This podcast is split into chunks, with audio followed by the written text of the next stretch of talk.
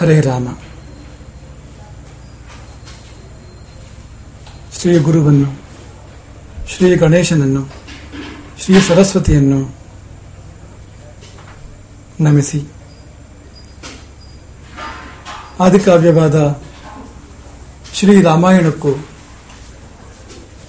ಆದಿಕವಿ ವಾಲ್ಮೀಕಿಗಳಿಗೂ ವಂದನೆಗಳನ್ನು ಸಲ್ಲಿಸಿ.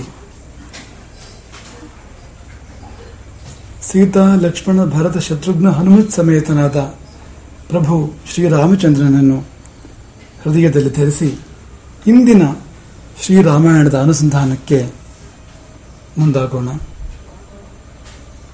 ರಾಮಾಯಣದ ಮೊದಲ ಶ್ಲೋಕ, ತಪಸ್ವಾಧ್ಯಾಯ ನಿರತಂ, ತಪಸ್ವಿ ವಾಗ್ವಿದಾಂಬರಂ. ವಾಲ್ಮೀಕಿ ಪರಿಪಪ್ರಚ್ಛ ನಾರದಂ ಮುನಿಪುಂಗವಂ. ನಾರದ ವಾಲ್ಮೀಕಿಗಳ ಭೇಟಿಯನ್ನು ವರ್ಣನೆ ಮಾಡತಕ್ಕಂಥ ಶ್ಲೋಕ. ವಾಲ್ಮೀಕಿಗಳು ನಾರದರನ್ನು ಕುರಿತು ಮೂರು ವಿಶೇಷಣೆಗಳನ್ನು ನೀಡಿದ್ದಾರೆ. ನಾರದರ ಮೂರು ಗುಣಗಳನ್ನು ಬಣ್ಣನೆ ಮಾಡಿದ್ದಾರೆ.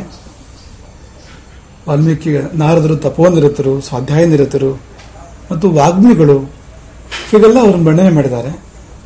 ತಮ್ಮ ಬಗ್ಗೆ ಏನು ಹೇಳ್ಕೊಂಡಿರ್ಬೋದು ಅವರು ಎನ್ನುವ ಕುತೂಹಲ. ಸಾಮಾನ್ಯವಾಗಿ ಈ ಗ್ರಂಥಗಳನ್ನು ರಚನೆ ಮಾಡಿದವರು ತಮ್ಮ ಬಗ್ಗೆ ವಿವರವಾಗಿ ಹೇಳ್ಕೊಂಡಿರ್ತಾರೆ.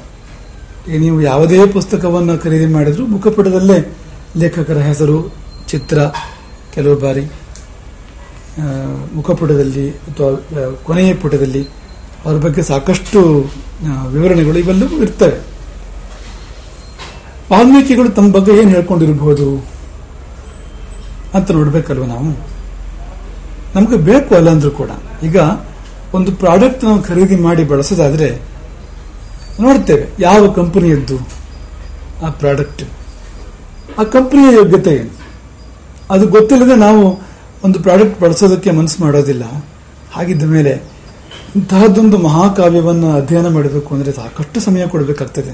ಒಂದು ವಾಲ್ಮೀಕಿ ರಾಮಾಯಣವನ್ನು ಏಳು ಕಾಂಡಗಳು, ಐದುನೂರು ಅಧ್ಯಾಯಗಳು, ಇಪ್ಪತ್ನಾಲ್ಕು ಸಾವಿರ ಶ್ಲೋಕಗಳನ್ನು ಅಧ್ಯಯನ ಮಾಡಬೇಕಾದ್ರೆ ಸರಿಯಾಗಿ ಅಧ್ಯಯನ ಮಾಡೋದಾದ್ರೆ ಜೀವನವನ್ನು ಕೊಡಬೇಕಾಗ್ತದೆ ಅದಕ್ಕೆ. ತಕ್ಕ ಮಟ್ಟಿಗೆ ಅಧ್ಯಯನ ಮಾಡೋದಾದ್ರೂ ಕೂಡ ಸಾಕಷ್ಟು ಸಮಯಾವಕಾಶ ಕೊಡಬೇಕಾಗ್ತದೆ. ನಮ್ಮೊಳಗೆ ಜಾಗ ಕೊಡಬೇಕಾಗ್ತದೆ. ನಮ್ಮ ಹೃದಯದಲ್ಲಿ ಅದಕ್ಕೆ ಜಾಗ ಕೊಡಬೇಕಾಗ್ತದೆ. ಹಾಗಿದ್ದಾಗ ಅದು ಎಂಥದ್ದು ವಾಲ್ಮೀಕಿ ರಾಮಾಯಣ ಅಂತ ಗೊತ್ತಾಗಬೇಕಾದ್ರೆ ವಾಲ್ಮೀಕಿ ಎಂಥವ್ರು ಅಂತ ಗೊತ್ತಾಗಬೇಕು. ವಾಲ್ಮೀಕಿ ಯಾರು ಅಂತ ಗೊತ್ತಾಗಬೇಕು. ಹೇಗಿರೋರು ಅಂತ ಗೊತ್ತಾಗಬೇಕು. ನಮಗೂ ಕೂಡ ಅದು ತಿಳಿಬೇಕಲ್ವಾ? ಅಧ್ಯಯನಕ್ಕೆ ಮುಂದಾಗುವವರಿಗೆ. ಹಾಗಾಗಿ ಪ್ರಶ್ನೆ, ಮೊದಲನೇ ಪ್ರಶ್ನೆ ಯಾರು ವಾಲ್ಮೀಕಿ? ಏನು ಅವರ ಹಿನ್ನೆಲೆ? ಮತ್ತೆ ವಾಲ್ಮೀಕಿಗಳು, ವಾಲ್ಮೀಕಿಗಳಾಗಿದ್ದು ಹೇಗೆ? ಇದೆಲ್ಲ ಗೊತ್ತಾಗಬೇಕಲ್ವಾ? ಹಾಗಾಗಿ ಅಲ್ಲಿಂದ್ರೆ ಈ ಒಂದು ಪಾಠಕ್ಕೆ ನಾವು ಉಪಕ್ರಮಿಸ್ತಾ ಇದ್ದೇವೆ. ತಮ್ಮ ಕುರಿತು ಅವರೇ ಹೇಳ್ಕೊಳ್ತಾ, ಏನು ಹೇಳ್ಕೊಳ್ತಾರೆ ವಾಲ್ಮೀಕಿಗಳು ಅನ್ನೋದು ಪ್ರಶ್ನೆ. ಯಾವ ವಿವರವನ್ನು ನೀಡಿಲ್ಲ. ವಾಲ್ಮೀಕಿಗಳು ರಾಮಾಯಣದಲ್ಲಿ ತನ್ನ ಕುರಿತು ಯಾವುದೇ ವಿವರವನ್ನು ನೀಡಿಲ್ಲ. ಕೇವಲ ಒಂದು ಶಬ್ದ ತನ್ನ ಬಗ್ಗೆ ಹೇಳ್ಕೊಂಡಿರ್ತಕ್ಕಂಥದ್ದು. ತಪಸ್ವಿ. ಒಂದೇ ಶಬ್ದ. ಇನ್ಯಾರಾದರೂ ಇಷ್ಟು ದೊಡ್ಡ ಒಂದು ಕಾರ್ಯವನ್ನು ಮಾಡಿದ ಮಾಡಿದ್ದಿದ್ರೆ, ಇಂತಹ ಕೃತಿಯನ್ನು ರಚನೆ ಮಾಡಿದ್ದಿದ್ರೆ, ತಮ್ಮ ಬಗ್ಗೆ ಎಷ್ಟು ಹೇಳ್ಕೊಳ್ತಿದ್ರೋ ಏನೋ. ಆದರೆ, ವಾಲ್ಮೀಕಿಗಳು ತಮ್ಮ ಬಗ್ಗೆ ಕೇವಲ ಒಂದೇ ಶಬ್ದವನ್ನು ಬಳಸಿದ್ದಾರೆ, ತಪಸ್ವಿ. ವಾಲ್ಮೀಕಿ. ರಾಮನ ಬಗ್ಗೆ, ಸೀತೆಯ ಬಗ್ಗೆ, ಲಕ್ಷ್ಮಣನ ಬಗ್ಗೆ, ಹನುಮಂತನ ಬಗ್ಗೆ ಎಷ್ಟೆಲ್ಲ ಮಾತುಗಳನ್ನು ಆಡಿದ್ದಾರೆ ವಾಲ್ಮೀಕಿಗಳು. ಈಗ ರಾಮನ ವರ್ಣನೆ ಮಾಡೋಕೆ ಹೊರಟಿದ್ದವರು. ಹಾಗೆ ಮಾಡ್ತಾ ಮಾಡ್ತಾ ರಾಮನ ತಂದೆಯ ವರ್ಣನೆ, ತಾಯಿಯ ವರ್ಣನೆ, ಮತ್ತು ಮಲತಾಯಿಯರ ವರ್ಣನೆ, ಅಯೋಧ್ಯೆಯ ವರ್ಣನೆ, ಕೋಸರದ ವರ್ಣನೆ, ಅಲ್ಲಿಯ ಪ್ರಜೆಗಳ ವರ್ಣನೆ, ಅಮಾತ್ಯರ ವರ್ಣನೆ, ಸೇನೆಯ ಸೈನಿಕರ ವರ್ಣನೆ. ಅಲ್ಲಿಂದ ಪ್ರಾರಂಭ ಮಾಡಿ ಎಷ್ಟು ವಿವರಗಳನ್ನು ಕೊಟ್ಟಿದ್ದಾರೆ. ರಾಮನ ಬಗ್ಗೆ ಅಂತೂ ರಾಮನ ಶರೀರದ ಅಂಗುಲಂಗುಲ ಒಂದೊಂದು ಗೆರೆಯ ಕುರಿತು ವಿವರಣೆ ಕೊಟ್ಟಿದ್ದಾರೆ.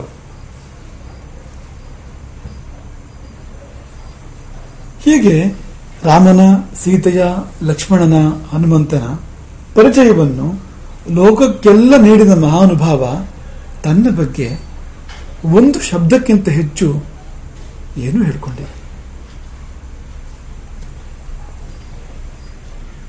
ಹಾಗೆ ನೋಡಿದ್ರೆ ವಾಲ್ಮೀಕಿ ಅನ್ನೋದು ಕೂಡ ಅವ್ರ ಹೆಸರಲ್ಲ. ತಂದೆ ತಾಯಿ ಇಟ್ಟ ಹೆಸರಲ್ಲ. ಅದು ಬೇರೆ. ಇದೆ ಮೊದಲ ಹೆಸರು ಬೇರೆ ಇದೆ, ಎರಡನೇ ಹೆಸರು ಬೇರೆ ಇದೆ. ಆದ್ರೆ ಇದು ಹೆಸರೇ ಅಲ್ಲ ಇದು. ಮತ್ತೇನಿದು ಅಂದ್ರೆ, ಇದು ಜಗತ್ತು ಹಾಗೆ ಕರೆದದ್ದವರನ್ನು ವಾಲ್ಮೀಕ ಅಂದ್ರೆ ಹುತ್ತ. ಹುತ್ತದಿಂದ ಎದ್ದು ಬಂದವರು. ತಪಸ್ಸು ಮಾಡ್ತಾ ಮಾಡ್ತಾ ಹುತ್ತ ಬೆಳೆದಿತ್ತು. ಆ ಬಳಿಕ ಒಂದು ಕಾಲ ಬಂದಾಗ ಸೃಷ್ಟಿಕರ್ತನೆ ಬಂದು ಎಬ್ಬಿಸಿದಾಗ ಹುತ್ತವನ್ನು ಹಿಡಿದು ಎದ್ದು ಬಂದವರು ವಾಲ್ಮೀಕಿಗಳು. ಹಾಗಾಗಿ ವಾಲ್ಮೀಕದಿಂದ ಎದ್ದು ಬಂದಿದ್ದರಿಂದ ವಾಲ್ಮೀಕಿ ಅಂತ ಪ್ರಪಂಚ ಕರೀತು. ಆದರೆ ಅವರ ಹುಟ್ಟ ಹೆಸರು, ಆಮೇಲೆ ಬಂದ ಹೆಸರಲ್ಲಿ ಬೇರೆ ಬೇರೆ ಇದೆ ಅಂತ. ನಾವು ಹೇಳಕ್ಕೆ ಇದನ್ನ ನೆನಪು ಮಾಡಿಕೊಂಡು ಅಂದ್ರೆ, ಹುತ್ತದಿಂದ ಎದ್ದು ಬಂದಿದ್ದು ಹೌದಾದರೂ ವಾಲ್ಮೀಕಿಗಳು ಕೊನೆಗೂ ಲೋಕದ ಪಾಲಿಗೆ ತನ್ನನ್ನು ತಾನು ಹುತ್ತದೊಳಗೇ ಒದಗಿಸಿಟ್ರು.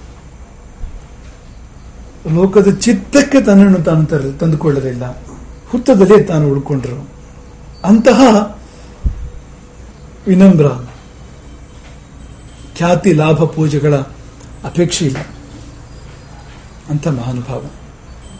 ನಮ್ಮ ರಾಮಕಥೆಯ ಕವಿ ಗಜಾನ್ ಶರ್ಮಾ ವರ್ಣನೆ ಮಾಡಿದ ಹಾಗೆ, ತನ್ನ ತಾನು ಮರೆತು ಚಿತ್ತ ಚಿನ್ಮಯ ನಡೆ ಸಾಗಿದೆ ತನ್ನ ತಾನು ಮರೆತು ಚಿತ್ತ ಚಿನ್ಮಯ ನಡೆಸಾಗಿದೆ ಚಿನ್ಮಯನಲ್ಲಿ ನೆಲೆಸಿದೆ. ಹಾಗೆ ಚಿನ್ಮಯ ರಾಮನಲ್ಲಿ ಲೀನರಾಗಿ ರಾಮನ ವರ್ಣನೆ ಮಾಡ್ತಾ ಮಾಡ್ತಾ ತನ್ನನ್ನೇ ಮರ್ತಾರಲ್ಲ ವಾಲ್ಮೀಕಿಗಳು. ಹಾಗಿದ್ರೆ ಏನು ಸಂದೇಶ ಮಕ್ಕಳೇ ನಮಗೆಲ್ಲ ಇದೆ. ವಾಲ್ಮೀಕಿಗಳು ತಾನು ರಚಿಸಿದ ಮಹಾಗ್ರಂಥದ ಆರಂಭದಲ್ಲಿ ಅಥವಾ ಎಲ್ಲಿಯೇ ಆಗಲಿ, ಮುಂದೆ ಒಮ್ಮೆ ಒಂದು ಸಂದರ್ಭ ಬರ್ತದೆ. ಮುಂದೆ ವಾಲ್ಮೀಕಿಗಳ ಆಶ್ರಮಕ್ಕೆ ರಾಮ ಭೇಟಿ ಕೊಡ್ತಾನೆ. ವನವಾಸದ ಅವಧಿಯಲ್ಲಿ ವಾಲ್ಮೀಕಿಗಳ ಆಶ್ರಮಕ್ಕೆ ರಾಮ ಭೇಟಿ ಕೊಡ್ತಾನೆ. ಅದನ್ನು ಕೂಡ ವರ್ಣನೆ ಮಾಡಿದ್ದಾರೆ ವಾಲ್ಮೀಕಿಗಳು. ಅಲ್ಲಿಯೂ ಏನೇನು ಹೇಳ್ಕೊಂಡಿಲ್ಲ ತನ್ನ ಬಗ್ಗೆ ಯಾವ ವಿವರವನ್ನು ಕೊಟ್ಕೊಂಡಿಲ್ಲ. ಅದು ಹಾಗೆ. ಬೇರೆ ಋಷಿಗಳು ಆಶ್ರಮಕ್ಕೆ ಭೇಟಿ ಕೊಟ್ಟಿದ್ದನ್ನು ವರ್ಣನೆ ಮಾಡಿದ್ದಾನೆ. ಈಗ ಸುತೀಕ್ಷ್ಣರ ಆಶ್ರಮಕ್ಕೆ ಭೇಟಿ ಕೊಟ್ಟಿದ್ದು, ಶರಭಂಗರ ಆಶ್ರಮಕ್ಕೆ ಭೇಟಿ ಕೊಟ್ಟಿದ್ದು ಅಗಸ್ತ್ಯಾಶ್ರಮಕ್ಕೆ ಭೇಟಿ ಕೊಟ್ಟಿದ್ದು, ಅತ್ರಿಗಳ ಆಶ್ರಮ ಅದೆಲ್ಲ ಸಾಕಷ್ಟು ವಿವರವಾಗಿ ವರ್ಣನೆ ಮಾಡಿದ್ದಾರೆ. ಆದರೆ ತನ್ನ ಆಶ್ರಮಕ್ಕೆ ರಾಮ ಭೇಟಿ ಕೊಟ್ಟಿದ್ದನ್ನು ಅಷ್ಟೇ ಹೇಳ್ಕೊಂಡು ಹೋಗ್ತಾರೆ ಅಷ್ಟೇ. ಏನೂ ತನ್ನ ಬಗ್ಗೆ ವಿವರಣೆ ಕೊಡೋದಿಲ್ಲ.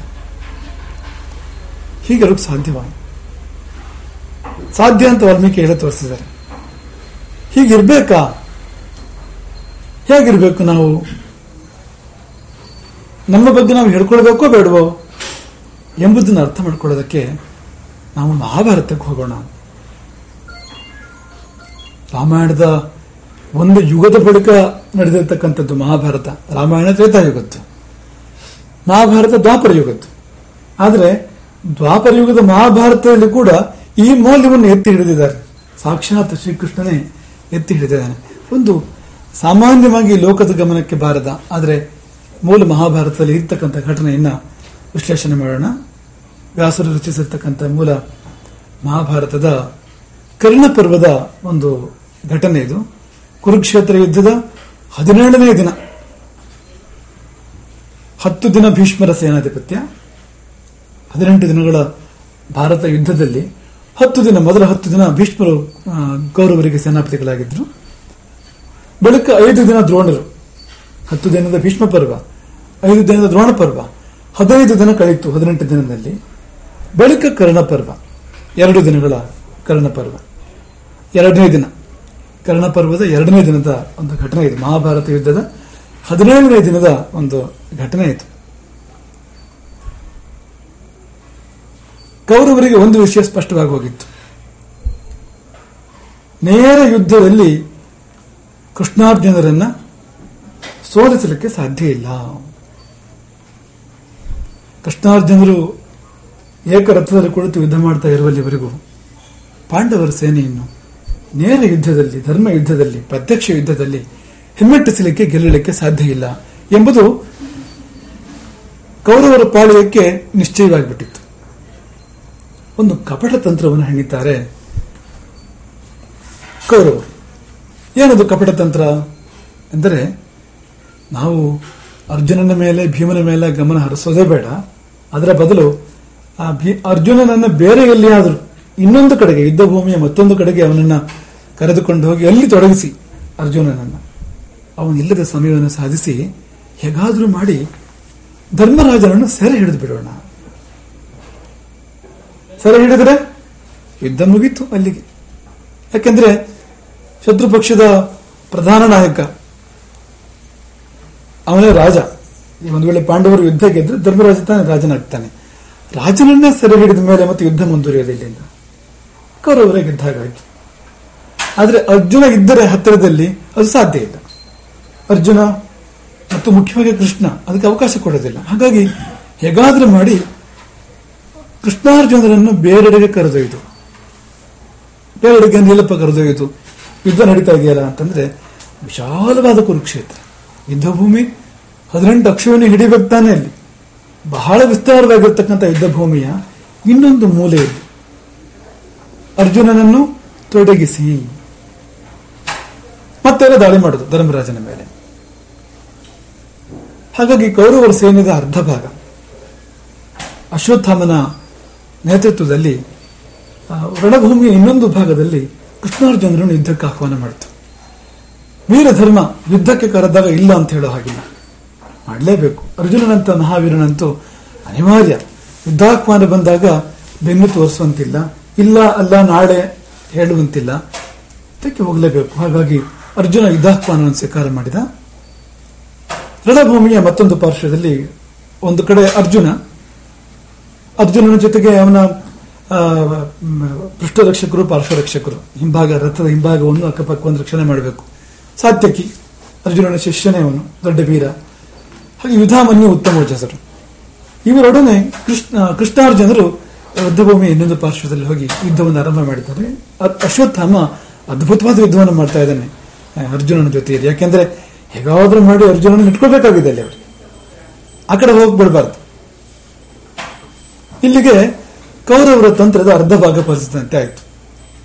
ಇದೇ ಮುಖ್ಯವಾದ್ದು. ಕೃಷ್ಣಾರ್ಜುನರು ದೂರ ಇರಬೇಕು ಅಂತ. ಅದಾಗೋಯ್ತು. ಈಗ ಕರ್ಣನ ನೇತೃತ್ವದಲ್ಲಿ ಎಲ್ಲರೂ ದಾಳಿ ಮಾಡ್ತಾರೆ. ಧರ್ಮರಾಜನ ಮೇಲೆ. ಇಡೀ ಕುರು ಸೈನ್ಯ ಅದರ ಅರ್ಧ ಭಾಗ. ಸಾಮಾನ್ಯ ಸೈನಿಕರವರೆಗೆ ಬಂದು ಧರ್ಮರಾಜನ ಮುತ್ತಿದ್ದಾರೆ. ಹಿಡಿಬೇಕು ಧರ್ಮರಾಜನನ್ನು. ಧರ್ಮರಾಜ ಘೋರ ಯುದ್ಧವನ್ನೇ ಮಾಡ್ತಾನೆ. ಯುದ್ಧ ಕುಶಲನೇ ಹೋದು ಧರ್ಮರಾಜ. ಆ ಯುಧಿಷ್ಠಿರ ಅಂತ ಹೆಸರು ಅವನಿಗೆ ಯುದ್ಧದಲ್ಲಿ ಸ್ಥಿರವಾಗಿರ್ತಕ್ಕಂಥವನು. ಹಾಗಾಗಿ ಒಳ್ಳೆ ಯುದ್ಧವನ್ನೇ ಮಾಡ್ತಾನೆ ಧರ್ಮರಾಜ. ಉಳಿದವರಿಗೆ ಏನು ಧರ್ಮರಾಜನನ್ನು ಹಿಡಿಯಲಿಕ್ಕೆ ಸಾಧ್ಯ ಆಗಲಿಲ್ಲ. ಹಾಗೆ ಅವನ ಜೊತೆಗೆ ಧರ್ಮರಾಜನ ಜೊತೆಗೆ ನೌಕರನು ಸಹದೇವನು ಇವರು ಎಲ್ಲ ಸಹಾಯ ಮಾಡ್ತಾ ಇದ್ದರು ಆತನಿಗೆ. ಯುದ್ಧ ನಡೀತಾ ಇತ್ತು. ಕರ್ಣ ಬಂದು ಧರ್ಮರಾಜನ ಮೇಲೆ ದಾಳಿ ಮಾಡ್ತಾನೆ. ಕರ್ಣನ ಜೊತೆಗೆ ಒಳ್ಳೆ ಯುದ್ಧವನ್ನೇ ಮಾಡ್ತಾನೆ ಧರ್ಮರಾಜ.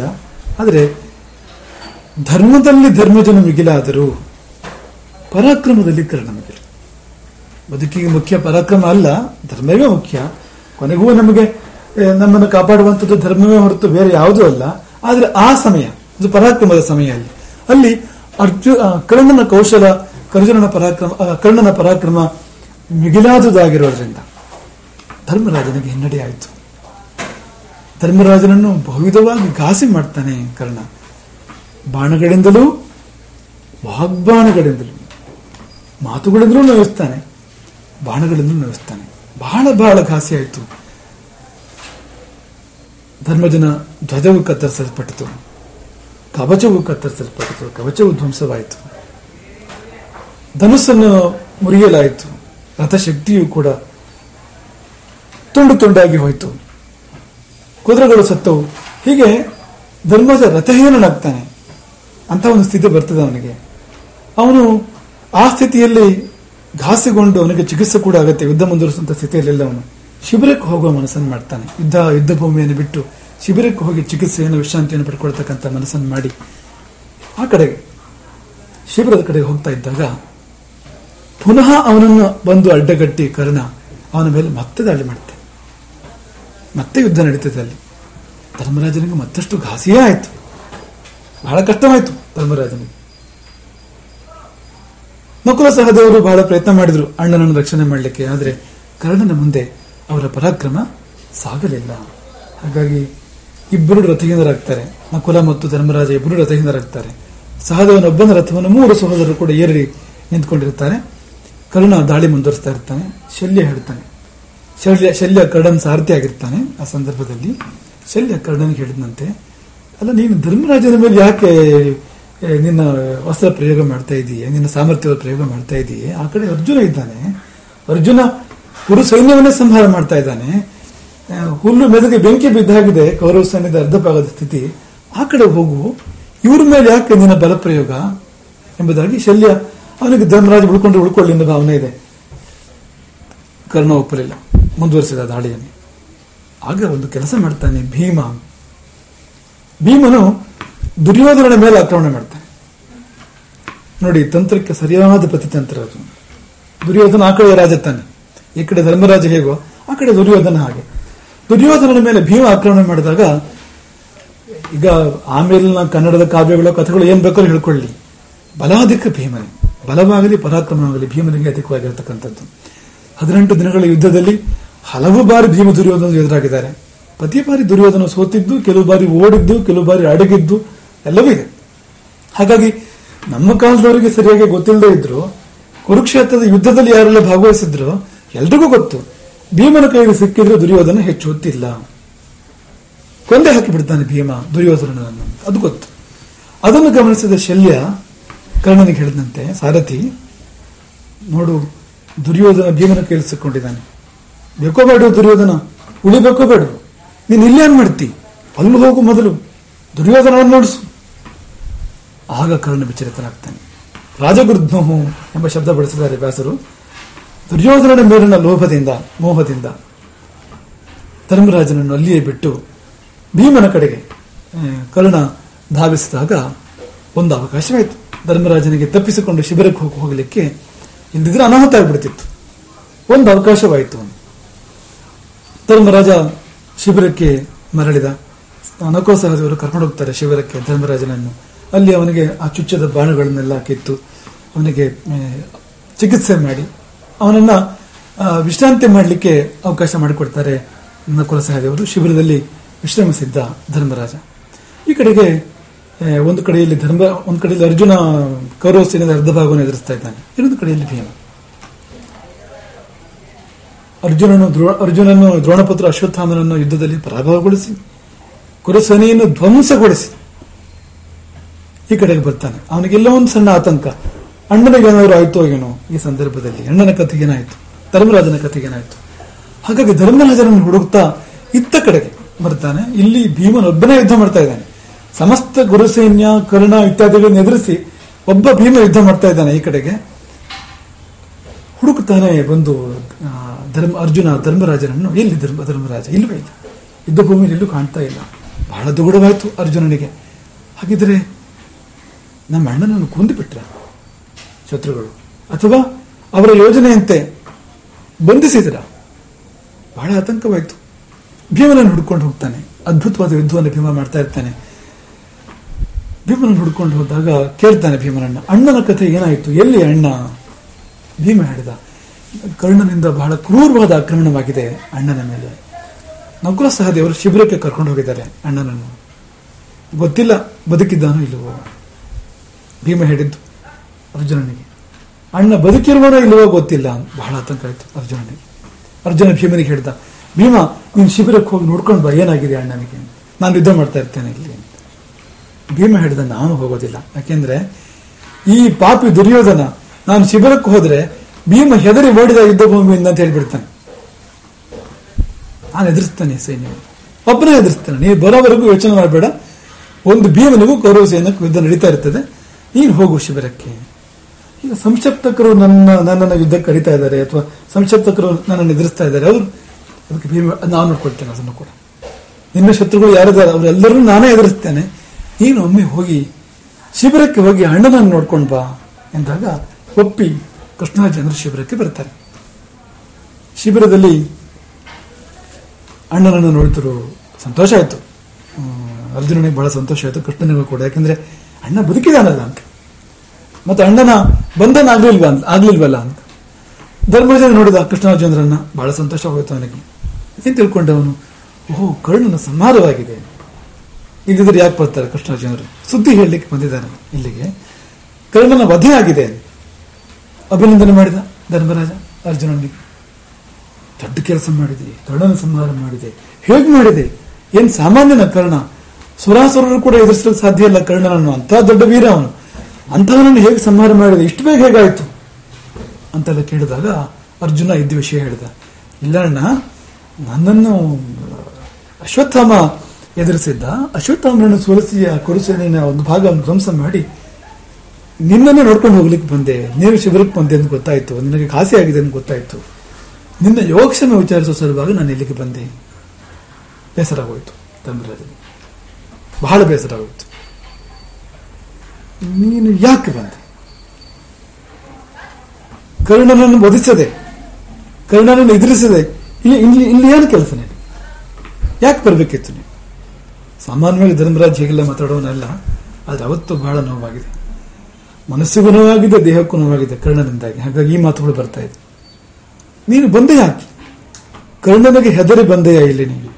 ವ್ಯರ್ಥವಾಗಿ ಹೋಯಿತು ನಿನ್ನ ಜನ್ಮ. ನೀನು ಹುಟ್ಟಿದಾಗ ಅಶರೀರವಾಣಿಯಾಗಿತ್ತು. ಎಲ್ಲಾ ಶತ್ರುಗಳನ್ನು ಗೆಲ್ಲುವವನು ಅರ್ಜುನ ಅಂತ. ಆ ಶರೀರವಾಣಿ ದೇವಮಣಿ ಸುಳ್ಳಾಗಿ ಹೋಯಿತು. ಯಾಕಂದ್ರೆ ಕರ್ಣನಿಗೆ ಹೆದರಿ ನೀನು ಬಂದ್ಬಿಟ್ಟಿದೆ ನೀನು. ಶಿಬಿರಕ್ಕೆ.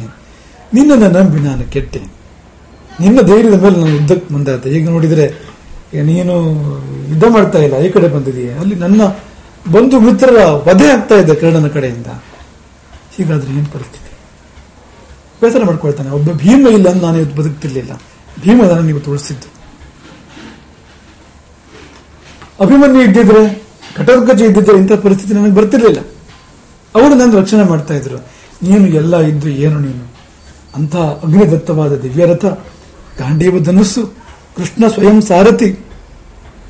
ಧ್ವಜದ ಮೇಲೆ ಹನುಮಂತ, ಇಷ್ಟೆಲ್ಲ ಇಟ್ಕೊಂಡು ನೀನು, ಎಲ್ಲ ದಿವ್ಯಾಸ್ತ್ರಗಳನ್ನು, ಪಾಶುಪದಾಸ್ತ್ರಗಳನ್ನು ಇಟ್ಟುಕೊಂಡು ನೀನು ಯುದ್ಧ ಭೂಮಿಯಿಂದ ಬಂದ್ಬಿಟ್ಟಿಯಲ್ಲ ವ್ಯರ್ಥ ನಿನ್ನ ಜನ್ಮ. ಇಷ್ಟು ಹೇಳಿದ್ರೆ ತೊಂದರೆ ಏನೂ ಇರಲಿಲ್ಲ.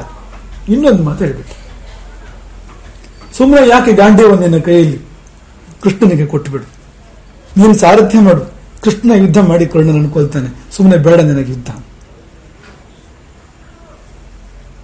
ಅರ್ಜುನನ ಮುಖದ ಬಣ್ಣವೇ ಬದಲಾಗೋಯಿತು. ಈ ಮಾತು ಕೇಳ್ತಾ ಇದ್ದಾಗ ಹೊರೆಯಿಂದ ಖಡ್ಗವನ್ನು ಹೊರಗೆ ಸೆಳೆದಂತೆ ಅರ್ಜುನ ಆ ಸಮಯದಲ್ಲಿ. ಕೃಷ್ಣ ಅರ್ಜುನನನ್ನು ಪ್ರಶ್ನೆ ಮಾಡ್ತಾನೆ ಏ ಅರ್ಜುನ ನೀನು ಖಡ್ಗ ಯಾಕೆ ಹೊರಗೆ ಬಂತು ಇಲ್ಲಿ? ಇದು ಕುರುಕ್ಷೇತ್ರದ ಯುದ್ಧ ಭೂಮಿ ಅಲ್ಲ. ಅಲ್ಲಿ ಭೀಮ ಯುದ್ಧ ಮಾಡ್ತಾ ಇದ್ದಾನೆ. ಕೌರವರ ಜೊತೆ, ಕರ್ಣನ ಜೊತೆ ಅಶ್ವತ್ಥಾಮ ಜೊತೆ ಅವನು ಯುದ್ಧ ಮಾಡ್ತಾ ಇದ್ದಾನೆ. ಅಲ್ಲಿ ಉಪಯೋಗ ಇದೆ ಖಡ್ಗಕ್ಕೆ. ಇಲ್ಲಿ ಏನು ಕೆಲಸ ನೀನು ಖಡ್ಗಕ್ಕೆ ಇಲ್ಲಿರುವುದು ಒಂದು ನಿಮ್ಮ ಅಣ್ಣ, ನಿನ್ನ ಗುರು, ಇನ್ನೊಂದು ನಾನು, ನಿನ್ನ ಸಖ. ಯಾರ ಮೇಲೆ ಖಡ್ಗ ಪ್ರಯೋಗ ಹೊರಟಿದ್ಯಾ ನೀನು? ಸಂತೋಷ ಪಡಬೇಕಾದ ಹೊತ್ತು ಅಣ್ಣನಿಗೆ ಏನಾಯ್ತು ಅಂತ ಆತಂಕ ಪಟ್ಟು ಬಂದವನು ನೀನು. ಅಣ್ಣ ಚೆನ್ನಾಗಿದ್ದಾನೆ. ಎಂದ ಮೇಲೆ ಸಂತೋಷ ಪಡಬೇಕಾದ ಹೊತ್ತಲ್ಲಿ ಖಡ್ಗ ಯಾಕೆ ಹೊರಗೆ ಬಂತು ಅಂತ ಕೇಳಿದಾಗ ಅರ್ಜುನ ಹೇಳಿದಂತೆ, ಇಲ್ಲ, ಅಣ್ಣನ ತಲೆ ಕಡಿಬೇಕು. ಮಹಾಭಾರತದಲ್ಲಿದೆ ವ್ಯಾಸ ಮಹಾಭಾರತಲ್ಲಿದೆ ಇರ್ತಕ್ಕಂಥ ಘಟನೆ ಇದು. ಅರ್ಜು ಧರ್ಮರಾಜನ ತಲೆ ಕಡಿಬೇಕಾಗಿದೆ. ತಲೆಗೆಲೆ ಕೆಟ್ಟಿದ್ದೇನೆ ಅನ್ನೋದು. ಧರ್ಮರಾಜನ ತಲೆ ಯಾಕೆ ಕಡಿಬೇಕು ನೀನು? ಅಂತ ಕೃಷ್ಣ ಕೇಳಿದಾಗ ಅರ್ಜುನ ಹೇಳಿದಂತೆ ನಂದೊಂದು ವ್ರತ ಇದೆ. ಏನ್ ವ್ರತ?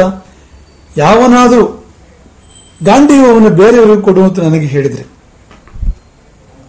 ಗಾಂಡೀವವನ್ನ, ನಿನ್ನ ಗಾಂಡೀವವನ್ನ ಅಂದರಿಗೆ ಕೊಡು ಎಂಬುದಾಗಿ ಯಾರಾದರೂ ಹೇಳಿದ್ರೆ ಅವನ ತಲೆ ಕಡಿತೇನೆ ಅಂತ ವ್ರತ ಮಾಡ್ಕೊಂಡಿದ್ದೇನೆ ಒಂದು ಯಾರಿಗೂ ಗೊತ್ತಿಲ್ವಲ್ಲ ವ್ರತ ಇದು ಅಂದ್ರೆ ಅದು ಉಪಾಂಶು ವ್ರತ ಅದು. ಉಪಾಂಶು ವ್ರತ. ಉಪಾಂಶು ಅಂದ್ರೆ ಬೇರೆಯವರಿಗೆ ಹೇಳ್ದೇ ಇರ್ತಕ್ಕಂಥದ್ದು. ಮೌನ ಅಂತ ಉಪಾಂಶು ಅಂದ್ರೆ. ತನ್ನೊಳಗೆ ತಾನೇ ನಿಶ್ಚಯ ಮಾಡ್ತಕ್ಕಂಥದ್ದು, ವ್ರತ ಮಾಡ್ತಕ್ಕಂಥದ್ದು. ಅದ್ರ ಬಗ್ಗೆ ಸಂದರ್ಭ ಬಂದು ಹೊರತು ಬೇರೆ ಯಾರಿಗೂ ಹೇಳೋದಿಲ್ಲ. ಅದನ್ನು ಉಪಾಂಶ ವ್ರತ ಎಂಬುದಾಗಿ ಕರೀತಾರೆ. ಈ ಪುಣ್ಯಾತ್ಮ ಇಂತಹದ್ದೊಂದು ವ್ರತ ಮಾಡ್ಕೊಂಡ್ಬಿಟ್ಟಿದ್ದಾನೆ. ಗಾಂಡೀವವನ್ನು ಬೇರೆಯವರಿಗೆ ಕೊಡುವಂತವರು ತಲೆ ಅಂತವ್ರನ್ನ ಕೊಲ್ತಾನೆ. ಹಾಗಾಗಿ ಇನ್ನು ಬೇರೆ ದಾರಿ ಇಲ್ಲ. ಈ ವ್ರತವನ್ನು ಪೂರ್ತಿ ಮಾಡಬೇಕು ಅಂದ್ರೆ ಅಣ್ಣನನ್ನು ಕೊಲ್ಲಬೇಕು ನಾನು. ಕೃಷ್ಣ ಧಿಕ್ಕಾರ ಹೇಳಿದಂತೆ. ಧಿಕ್ ಅನ್ನೋ ಶಬ್ದ ಕೃಷ್ಣನ ಬಾಯಿಂದ ಬಂತು ಎಂಬುದಾಗಿ ವ್ಯಾಸ ವ್ಯಾಸರು ಹೇಳ್ತಾರೆ ಆ ಸಂದರ್ಭದಲ್ಲಿ. ಏನಾಗಿದೆ ಮೊದಲನೇದಾಗಿ ಈ ಹುಚ್ಚು ವ್ರತ ಯಾಕೆ ತಗೊಂಡೆ ನೀನು? ಏನು ಉಪಯೋಗ ಈ ವ್ರತದಿಂದ? ಬಾಲಿಶವಾದವಾಗಿರ್ತಕ್ಕಂಥ ಒಂದು, ಸುಮ್ ಸುಮ್ಮನೆ ನೀನು ಯಾರಿಗೂ ಗೊತ್ತೂ ಇಲ್ಲ ನೀನು ಹಾಗೊಂದು ವ್ರತ ಇದೆ ನಿಂದು ಅಂತ. ಯಾರು ಕುತ್ತಿಗೆಗೆ ಬರ್ತಾರೆ ನಿನ್ ಕತ್ತಿ ಅಂತ ಗೊತ್ತಿಲ್ಲ. ಇಂತಹ ವ್ರತವನ್ನು ಯಾಕೆ ಕೈಗೊಂಡೆ? ಇದು ಮೊದಲನೇದು ಎರಡನೇದು ವ್ರತ ಕೈಗೊಂಡ ಮೇಲೆಯೂ ನೀನು ಈ ಕೆಲಸ ಮಾಡೋಕ್ಕೆ ಸಾಧ್ಯ ಇಲ್ಲ. ಅಣ್ಣನನ್ನು ಕೊಡಲಿಕ್ಕೆ ಸಾಧ್ಯ ಇಲ್ಲ. ಈಗ ಧರ್ಮವೇ ಆದರೂ ಕೂಡ ನಾವು ನೋಡಿ ಪಾಲನೆ ಮಾಡಬೇಕಾಗ್ತದೆ. ಯಾವುದೇ ನಿಯಮಗಳನ್ನು ಅನ್ವಯ ಮಾಡಬೇಕಾದ್ರೆ. ಶಾಸ್ತ್ರ ಗ್ರಂಥಗಳಲ್ಲಿ ನಿಯಮಗಳಿವೆ. ನಿಜ. ಆ ನಿಯಮಗಳನ್ನು ಅಪ್ಲೈ ಮಾಡಬೇಕಾದ್ರೆ, ಅನ್ವಯ ಮಾಡಬೇಕಾದ್ರೆ ವಿವೇಕ ಬೇಕಾಗ್ತದೆ ನಮಗೆ. ಎರಡು ಉದಾಹರಣೆ ಕೊಡ್ತಾನೆ ಕೃಷ್ಣ. ಬಲಾಕ ಅಂತ ಒಬ್ಬನ ಉದಾಹರಣೆ. ಕೌಶಿಕ ಅಂತ ಇನ್ನೊಬ್ಬನ ಉದಾಹರಣೆ. ಬಲಾಕನು ಒಂದು ಮೃಗವನ್ನು ಕೊಲ್ತಾನೆ. ಯಾಕೆ ಕೊಲ್ತಾನೆ ಅಂದ್ರೆ ಅವನಿಗೆ ಅನಿವಾರ್ಯವಾಗಿತ್ತು. ಮನೆಯಲ್ಲಿ ದೊಡ್ಡ ಸಂಸಾರ, ಅವನು ಬೇಡ, ಹೇಳಿ ಕೇಳಿ ಬೇಡ ಜಾತಿಯವನು ದೊಡ್ಡ ಸಂಸಾರ ಇದೆ, ಹೊಸದಿದ್ದಾರೆ ಎಲ್ಲರೂ ಅವನಿಗೆ ಯಾರು ತರಲೇಬೇಕು ಮನೆಗೆ ಆಹಾರವನ್ನು? ಕಾಡಿಗೆ ಹೊರಟ ಒಂದು ಮೃಗ ಕಾಣಿಸ್ತು, ಕಣ್ಣಿಲ್ಲ ಅದಕ್ಕೆ, ಆ ಮೃಗಕ್ಕೆ. ವಾಸನೆ ಮೂಲಕನೇ ಚಲನೆ ಅದರದ್ದು. ಒಂದು ವಿಚಿತ್ರ ಮೃಗ ಕಾಣಿಸ್ತು, ಕೊಂದುಬಿಟ್ಟ ಆ ಮೃಗವನ್ನ. ಕೊಲ್ತಿದ್ದ ಹಾಗೆ ಪುಷ್ಪವೃಷ್ಟಿ ಆಯ್ತಂತೆ. ದೇವಲೋಕ ಬಿಡುತ್ತಂತೆ. ದೇವಲೋಕದಿಂದ ವಿಮಾನ ಬಂತಂತೆ. ಬಲಾಕರಣ ದೇವಲೋಕಕ್ಕೆ ಕರ್ಕೊಂಡು ಹೋಗೋದಕ್ಕೆ. ಯಾಕೆ ಅಂದ್ರೆ ಆ ಮೃಗ ಇದೆಯಲ್ಲ? ಸಾಮಾನ್ಯ ಮೃಗ ಆಗಿರಲಿಲ್ಲ. ಆ ಮೃಗವು ಹಿಂದೆ ಆ ಜೀವ ತಪಸ್ಸು ಮಾಡಿ ಬ್ರಹ್ಮನಿಂದ ವರ ಪಡೆದಿತ್ತು. ಏನೆಂದು ವರ ಪಡೆದಿತ್ತು ಅಂದ್ರೆ ಎಲ್ಲರನ್ನೂ ನಾನು ಕೊಲ ಕೊಲ್ಲಲಿಕ್ಕೆ ಸಾಧ್ಯ ಆಗಬೇಕು ಅಂತ. ಸಮಸ್ತ ಜೀವ ಅಂದ್ರೆ ಪ್ರಳಯ ಅಂತ ಹೆಚ್ಚು ಕಡಿಮೆ ಅಂತ. ಸರ್ವಭೂತಗಳ ನಾಶಕ್ಕೆ ವರ ಪಡ್ಕೊಂಡಿದೆ. ಹಾಗಾಗಿ ಅದನ್ನು ಕುರುಡು ಮಾಡಿದಾನೆ ಬ್ರಹ್ಮ. ಆ ಪ್ರಾಣಿಯನ್ನು. ಇವನು ಗೊತ್ತಿಲ್ಲದೆ ಅದನ್ನು ಕೊಂದುಬಿಟ್ಟಿದ್ದಾನೆ ಮೃಗವನ್ನು ಅಲ್ಲಿಗೆ ಏನ್ ಮಾಡಿದಾಗಾಯ್ತು? ಸಮಸ್ತ ಲೋಕದ ರಕ್ಷಣೆ ಮಾಡಿದಾಗಾಯ್ತು. ವಿಮಾನ ಬಂತು ದೇವಲೋಕದಿಂದ. ಪುಷ್ಪವೃಷ್ಟಿ ಆಯ್ತು ಕೃಷ್ಣ ಯಾಕೆ ಉದಾಹರಣೆ ಕೊಡ್ತಾನೆ ಅಂದ್ರೆ, ಸಾಮಾನ್ಯವಾಗಿ ಪ್ರಾಣಿ ವಧೆ ಪಾಪವೇ ಹೌದು. ಆದ್ರೆ ಇಲ್ಲಿ ಪುಣ್ಯ ಆಯ್ತು ಯಾಕೆಂದ್ರೆ, ಒಂದು ಜೀವದ ವಧೆಯ ಮೂಲಕ ಕೋಟಿ ಕೋಟ್ಯಂತರ ಜೀವಗಳು ಉಳ್ಕೊಂಡ್ವು ಅಲ್ವಾ ರಾವಣನ ಸಂಹಾರ ರಾಮ- ಮಾಡಿದಾನಲ್ವಾ? ಎಷ್ಟು ಜನ ಉಳ್ಕೊಂಡ್ರು ಅದರಿಂದಾಗಿ? ಒಂದು ಜೀವದ ಒಂದು ಹತ್ಯೆಯಿಂದ ಕೋಟ್ಯಂತರ ಹತ್ಯೆಗಳು ಉಳಿದ್ವು ಹಾಗಾಗಿ ಪುಣ್ಯ, ಅದು ಪಾಪ ಅಲ್ಲ ಅಂತ. ಇನ್ನೊಂದು ಉದಾಹರಣೆ ಕೌಶಿಕನದ್ದು. ಕೌಶಿಕನ ಉದಾಹರಣೆ ಏನಂದ್ರೆ, ಅವನು ಸತ್ಯವ್ರತ. ಈ ಅರ್ಜುನನ ಹಾಗೆ ನಾನು ಸುಳ್ಳು ಹೇಳೋದಿಲ್ಲ, ಸತ್ಯವನ್ನೇ ಹೇಳೋದು ಅಂತ. ತರಡಕೋರರು ಊರಿನವ್ರ ಮೇಲೆ ಆಕ್ರಮಣ ಮಾಡ್ತಾರೆ. ಕೊಲ್ಲಲಿಕ್ಕೆ ಮುಂದಾಗ್ತಾರೆ ಅವ್ರನ್ನ ತಪ್ಪಿಸ್ಕೊಂಡು ಹೊರಡೋಗ್ತಾರೆ ಈ ಕೌಶಿಕನಿರುವ ಕಾಡಿನಲ್ಲಿ ಅಡ ಎಲ್ಲ ಅಡಗಿಕೊಳ್ತಾರೆ. ಹಿಂದಿಂದ ಬಂದ ದರೋಡಕೋರರು ಕೌಶಿಕನನ್ನು ಕೇಳ್ತಾರೆ. ನೀನು ಸತ್ಯವ್ರತ ಮುನಿ ನೀನು, ಸುಳ್ಳು ಹೇಳುವನಲ್ಲ, ಹೇಳು. ಅವರಲ್ಲಿ ಎಲ್ಲಿ ಅಡ್ಕೊಂಡಿದ್ದಾರೆ? ಯಾರನ್ನು ಕೊಲ್ಲಲಿಕ್ಕೆ ನಾವು ಹೊರಟಿದ್ದೇವೋ ಅವರೆಲ್ಲ ಎಲ್ಲಿದ್ದಾರೆ ಹೇಳು. ಸತ್ಯವನ್ನ ಹೇಳಿದಂತೆ. ಇಂತಿಂತ ಕಡೆ ಆಡ್ಕೊಂಡಿದ್ದಾರೆ ಎಲ್ಲರೂ ಕೂಡ ಅಂತ. ಈ ಪೊದೆಯಲ್ಲಿ, ಈ ಮರದಿ ಅಂತ. ದರೋಡಕೋರರು ಹೋಗಿ ಅವ್ರನ್ನ ಹಿಂಸಿಸಿಕೊಂಡು ಬಿಟ್ರು. ಈ ಮುನಿ ಕೌಶಿಕ ನರಕಕ್ಕೆ ಹೋದ ಅಂತ. ಕೃಷ್ಣ ಹೇಳಿದ ಕಥೆ ಇದು. ಸತ್ಯ ಹೇಳಿ ನರಕಕ್ಕೆ ಹೋದ ಅಂತ. ಹಾಗೆ ನೀನು ಕೂಡ ನಿನ್ನ ಪ್ರತಿಜ್ಞೆ ಪಾಲನೆ ಮಾಡಿ ನರಕಕ್ಕೆ ಹೋಗ್ತೀಯ ಈಗ ಅಣ್ಣನನ್ನು ಕೊಂದರೆ ಅಂತ ಪಾಪ. ಅದು ಧರ್ಮಜನನು. ಯಾಕೆಂದ್ರೆ ಅವನಿಗಿಂತ ಧರ್ಮಾತ್ಮ ಈ ಪ್ರಪಂಚದಲ್ಲಿ ಬೇರೆ ಯಾರು ಇಲ್ಲ. ಅಂತವನ ಅಂತ ಧರ್ಮಾತ್ಮನ ವಧೆ ಒಡಹುಟ್ಟಿದ ಅಣ್ಣನ ವಧೆ ಗುರು ನಿನಗೆ, ಗುರುವಿನ ವಧೆ ಮತ್ತೆ ಕ್ಷತ್ರಿಯನಾದವನು ಯುದ್ಧ ಮಾಡಿದವರನ್ನು ಕೊಲ್ಲಬಾರದು. ಕೈಯಲ್ಲಿ ಶಸ್ತ್ರ ಹಿಡಿದದ್ದನ್ನು ಕೊಲ್ಲಬಾರದು. ತಾನೇ ರಕ್ಷಣೆ ಅಂತ ಯಾರು ಭಾವಿಸಿರ್ತಾನೋ ಅವನನ್ನು ಕೊಲ್ಲಬಾರದು. ಇದೆಲ್ಲ ಹೌದು ಧರ್ಮರಾಜನೇ. ಧರ್ಮರಾಜ ಬದುಕಿದ್ರೆ ಧರ್ಮರಾಜನ ರಾಜನಾದ ಲೋಕಕ್ಕೆ ಧರ್ಮರಾಜ್ಯವನ್ನು ಕೊಡ್ತಾನು. ಇಂಥವನು ಕೊಂದ ನಿನ್ನ ಪಾಪಕ್ಕೆ ಪರಿಹಾರವೇ ಇಲ್ಲವಲ್ಲ ವ್ರತ ನೀ ವ್ರತ ಪರಿಪಾಲನೆ ಮಾಡಿದ್ರೆ ಪುಣ್ಯ, ಅದು ಬಿಂದು ಮಾತ್ರ ಬಂದ್ರೆ ಇದು ಮೇರು ಪರ್ವತದಷ್ಟು ದೊಡ್ಡ ಪಾಪ ಬರ್ತದೆ ನಿಮಗೆ ಈ ಪಾಪಕ್ಕೆ ಪರಿಹಾರವೇ ಇಲ್ಲ. ವ್ರತಭಂಗದ ಪಾಪಕ್ಕಾದ್ರೂ ಪರಿಹಾರ ಮಾಡ್ಕೊಳ್ಬೋದು ಏನಾದರೂ. ಈ ಪಾಪಕ್ಕೆ ಪರಿಹಾರವೇ ಇಲ್ಲ. ಏನ್ ಹೇಳ್ತಿ ಹೇಳು, ಏನು ಈ ಕೊಲ್ತೀಯ ಧರ್ಮಜನ ಏನ್ ಮಾಡ್ತೀಯ ಅಂದಾಗ ಇಲ್ಲ ಇಲ್ಲ. ಆದರೆ ಏನ್ ಮಾಡೋದು ಗೊತ್ತಾಗ್ತಾ ಇಲ್ಲ. ಅದು ವ್ರತ ಇದೆಯಲ್ಲ. ಈ ವ್ರತ ಭಂಗ ಆಗದಿರೋದು ಹೇಗೆ? ಅಣ್ಣ ಬದುಕುಳಿಬೇಕು ಹೇಗೆ? ಅಣ್ಣನು ನಾನು ಜೀವಂತ ಇರಬೇಕು. ವ್ರತ ಭಂಗ ಆಗಬಾರ್ದು. ನೀನೇ ಗತಿ, ನೀನೇ ಮತಿ, ನೀನೇ ದಾರಿ ತೋರಿಸಂತ ಆಮೇಲೆ ಹೇಳೋದು. ಇವತ್ತ ವ್ರತ ಮಾಡ್ಬೇಕಾದ್ರೆ ಕೇಳ್ಕೊಂಡಿದ್ದ, ವ್ರತ ಸಂಕಲ್ಪ ಮಾಡ್ಬೇಕಾದ್ರೆ ಹೇಳ್ತಿದ್ದ ಕೃಷ್ಣ. ಬೇಡ ಈ ವ್ರತ ಸುಮ್ಮನೆ ಯಾಕೆ ಅಂತ ಹೇಳ್ತಿದ್ದ. ಮಾಡೋದನ್ನೆಲ್ಲ ಮಾಡ್ಕೊಂಡ್ಮೇಲೆ ಪರಿಹಾರ ಮಾಡೋದಕ್ಕೆ ದೇವರು ಬೇಕು, ಗುರುಗಳು ಬೇಕು ಆಮೇಲೆ ಅಂತ. ಈ ಏನಿದ್ರು ನೀನೇ ಹೇಳ್ಬೇಕು, ಮುಂದೆ ಏನ್ ಮಾಡ್ಬೇಕು ಅಂತ. ಆಗ ಕೃಷ್ಣ ಒಂದು ವಿಚಿತ್ರವಾದ ಸಲಹೆ ಕೊಡ್ತಾನೆ. ನಮಗೆಲ್ಲ ಮಾರ್ಗದರ್ಶಕವಾಗಿದೆ ಅದು ಅರ್ಜುನನಿಗೆ ಅದೇನು ಅಂದರೆ ಒಂದು ಕೆಲಸ ಮಾಡು. ಅಣ್ಣನಿಗೆ ಅಣ್ಣನನ್ನ ನಿಂದೆ ಮಾಡಿಬಿಡು ಅಂತ. ಅಣ್ಣನನ್ನು ಬೈದು ಅಣ್ಣನಿಗೆ ಅಪಮಾನ ಮಾಡು. ಕೃಷ್ಣ ಅರ್ಜುನನಿಗೆ ಹೇಳ್ತಾ ಇರೋಂಥದ್ದು ಇದು. ಅದ್ಯಾಕೆ ಅಂತ ಕೇಳಿದಂತೆ ಅರ್ಜುನ. ಇಲ್ಲ, ಶಾಸ್ತ್ರ ಮತ್ತು ಪರಂಪರೆ ಏನು ಅಂದರೆ ಈಗ ಗೌರವಕ್ಕೆ ಅರ್ಹನಾದವನು. ಅಪಮಾನ ಕೊಡೋದಾದರೆ ಅವನಿಗೊಂದು ವಧೆ. ನನಗದು ಸಾವು ಯಾರಿಂದ ನಮಗೆ ಗೌರವ ಪ್ರಾಪ್ತ ಆಗಬೇಕು, ಅಲ್ಲಿಂದ ಅಪಮಾನ ಪ್ರಾಪ್ತ ಆದರೆ ಸಂಭಾವಿತ ಜಾಗೀಯತಿ ಮರಣಾದಿರಿಚ್ಯತೆ ಯದಾ ಮಾನಂ ಲಭತೆ ಮಾನನಾರ್ಹ, ತದಾ ಸಭಿ ಜೀವತೆ ಜೀವಲೋಕಿ. ಕೃಷ್ಣ ಹೇಳೋದು, ಎಲ್ಲಿಂದ ಮಾನ ಸಿಗಬೇಕು ಅಲ್ಲಿಂದ ಮಾನ ಸಿಕ್ಕಿದರೆ ಅವನು ಬದುಕಿದಾನೆ ಅಂತ ಅರ್ಥ. ಯದಾ ಅವಮಾನಂ ಲಭತೆ ಮಹಾಂತಂ, ದೊಡ್ಡ ಅವಮಾನ ಉಂಟಾಯಿತು ಅಂದ್ರೆ ತದಾ ಜೀವನ್ಮೃತ ಇತ್ಯುಚ್ಯತೆ ಸಹ. ಅವನು ಬದುಕಿದ್ರು ಸತ್ತಂತಿ. ಸತ್ತ ಫಲ ಅದು. ಹಾಗಾಗಿ ನೀನೊಂದು ಕೆಲಸ ಮಾಡು. ಅತ್ರ ಭವಾನ್ ಎಂದು ಕರಿಬೇಕಾಗಿರ್ತಂತ ಕರಿಬೇಕಾಗಿರ್ತಕ್ಕಂಥ ಧರ್ಮರಾಜನನ್ನ ತುಮ್ ಅಂತ ಕರಿ ಸಂಸ್ಕೃತದಲ್ಲಿ ಎರಡು ಪದಗಳು. ನೀನು ಅದಕ್ಕೆ ಇರ್ತಕ್ಕಂಥ ಎರಡು ಪದಗಳು. ಈ ಭವಾನ್ ಅಂದ್ರೆ ಅತ್ರ ಭವಾನ್ ಅಂದ್ರೆ ಬಹಳ ಗೌರವ. ತ್ವಮ್ ಅಂದ್ರೂ ಅದೇ ಅರ್ಥ. ಆದ್ರೆ ಗೌರವ ಕಡಿಮೆ. ಎಲ್ಲಿ? ಹಿರಿಯರಲ್ಲಿ ಅಥವಾ ಗುರುಗಳಲ್ಲಿ ಗೌರವಾರ್ಹರಲ್ಲಿ. ಈಗ ನಮ್ಮ ಸಮಾನಸ್ಕಾದ್ರು ನಮ್ಗಿಂತ ಕೆಳಗಿನವರು ಅಲ್ಲಿ ನಾವು ತುಂಬ ಅನ್ಬೋದು. ಆದ್ರೆ, ನಮಗಿಂತ ಹಿರಿಯರು, ನಮ್ಮಿಂದ ಗೌರವ ಕರ್ಹರು ಅವರನ್ನ ತುಂಬನ ಪದದಿಂದ ಬಳಸಬಾರದು. ಕೊಂದ, ಕೊಂದಂತೆ, ಕೊಂದ ಫಲ. ಅದು ತ್ವಮಿತಿ ಬ್ರೂಹಿ, ತ್ವಮ್ ಅಂತ ಹೇಳು ಅಣ್ಣನಿಗೆ. ಅತ್ರ ಭವಂತಂ ಅತ್ರ ಭವಾನ್ ಅಂತ ಹೇಳ್ಬೇಕಾಗಿತ್ತು ನೀನು ತ್ವಮ್ ಅಂತ ಹೇಳು. ತ್ವಮಿತ್ಯುಕ್ತೋ ಹಿ ನಿಹತೋ ಗುರುರ್ಭವತಿ ಭಾರತ. ನೀನು ತ್ವಮ್ ಅಂತ ಹೇಳ್ತಾ ಇದ್ದಾಗೇನೆ, ಧರ್ಮರಾಜನ ವಧೆ ಮಾಡಿದಂತೆ ಆಯಿತು. ಅವಧೇನ ವಧಃ ಪ್ರೋಕ್ತಃ. ಯದ್ಗುರು ತ್ವಮಿತಿ ಪ್ರಭು. ಅವಧೇನ ವಧಃ ಬಹಳ ಚೆನ್ನಾಗಿದೆ ಇದು. ಅವಧೇನ ವಧಃ ಪ್ರೋಕ್ತ. ಅವಧವೇ ವಧೆ. ಕೊಲ್ಲದೆ ಕೊಲ್ಲಬಹುದು ಅಂತ. ಕೊಲ್ಲದೆಯೇ ಕೊಲ್ಲಬಹುದು. ನೋಡಿ, ಇದು ನಾವು ಎಷ್ಟು ಭಾವಿಸಿದ್ರು ಆಲೋಚನೆ ಮಾಡಿದ್ರು ಸಾಧು ನಾವು ನಮ್ಮ ಹಿರಿಯರಿಗೆ, ನಮ್ಮಿಂದ ಗೌರವ ಪಡ್ಕೊಳ್ಬೇಕಾದ್ರೆ ಏನೆಲ್ಲ ವ್ಯವಹಾರ ಮಾಡಿದೆವು ಇಲ್ಲಿಯವರೆಗೆ ಪ್ರತಿ ಬಾರಿ ನಾವು ತಂದೆಗೋ, ತಾಯಿಗೋ, ಗುರುವಿಗೋ, ಹಿರಿಯರಿಗೋ ಒಂದು ಅನುಚಿತವಾದ ಮಾತನಾಡಿದಾಗ ಕೊಂದಂತೆ ಅವರನ್ನು. ಪ್ರತಿ ಬಾರಿ ಮಾತೃಹತ್ಯೆಯ ಫಲ, ಪಿತೃಹತ್ಯೆಯ ಫಲ ಆ ಪಾಪ ಬರ್ತಾ ಇರ್ತದೆ ನಮಗೆ. ಗುರು ಹತ್ಯೆಯ ಫಲ, ಹಿರಿಯರನ್ನು ಕೊಂದ ಫಲ. ನೀವು ಗದ್ದೆ ಎತ್ತಬೇಕು ಅಂತಿಲ್ಲ, ವಿಷ ಕೊಡಬೇಕು ಅಂತಿಲ್ಲ. ಬರೇ ಅನುಚಿತವಾದ, ಕೆಟ್ಟ ಮಾತಲ್ಲ, ಅನುಚಿತವಾದ ಮಾತಾಡಿದ್ರಿಂದ ಅಪಮಾನಕಾರಕವಾಗಿರ್ತಕ್ಕಂಥ ಮಾತಾಡಿದ್ರಿಂದ ನೀವು ಒಂದ ನೀನು ಅಂದ್ರೆ ಸಾಕು ಅಂತ. ಇಂಥ ಪಾಪ ಬರ್ತದೆ ನೋಡಿ, ಇಂಥ ಒಂದು ದೋಷ ಕೊಂದಂತೆ ಆಗ್ತದೆ ನೋಡಿ ಇದು ಹಾಗಾಗಿ ಇದನ್ನು ಮಾಡುವಂತಂದಾಗ ಕಷ್ಟ ಆಯ್ತು ಅರ್ಜುನನಿಗೆ ಆದರೆ ಉಪಾಯ ಇಲ್ಲ. ಕೊಲ್ಲೋದಕ್ಕಿಂತ ವಾಸಿ ಅಂತ ಅನಿಸ್ತು ನನಗೆ. ತನ್ನ ಕೈಯಿಂದ ತಾನು ಕೊಲ್ಲಿ ಅಂತ. ಹಾಗಾಗಿ ಮಾಡಿದ ಪಾಪ ಧರ್ಮರಾಜನಿಗೆ ವಿಷಯ ಗೊತ್ತಿಲ್ಲ ಇದು. ಧರ್ಮರಾಜನನ್ನು ತ್ವಮ್ ಎಂದು ಕರೆದ ಅರ್ಜುನ. ಯಾವಾಗಲೂ ನೀವು ಅನ್ನೋರಿಗೆ ನೀರು ಅಂತ ಅಂತ ಹೇಳಿದ್ರೆ, ಏಕವಚನ ಪ್ರಯೋಗ ಮಾಡಿದ್ರೆ ಏನಾಗ್ತದೆ ಹೇಳಿ. ತ್ವಮ್ ಎಂದು ಕರೆದ. ಕೆಲವು ನಿಂದೆಯನ್ನು ಬಹಳ ಮಾಡಲಿಲ್ಲ, ಮಾಡಿದ. ಅಣ್ಣ ಆಡೋದಾದ್ರೆ ಭೀಮ ಈ ಮಾತನ್ನಾಡಲಿ ಅವನು ಯೋಗ್ಯತೆ ಇದೆ. ನಿನಗೆ ಯಾವ ಯೋಗ್ಯತೆ ಇದೆ ಅಂತ ನೀ ಮಾತನಾಡಿದೆ ನನಗೆ?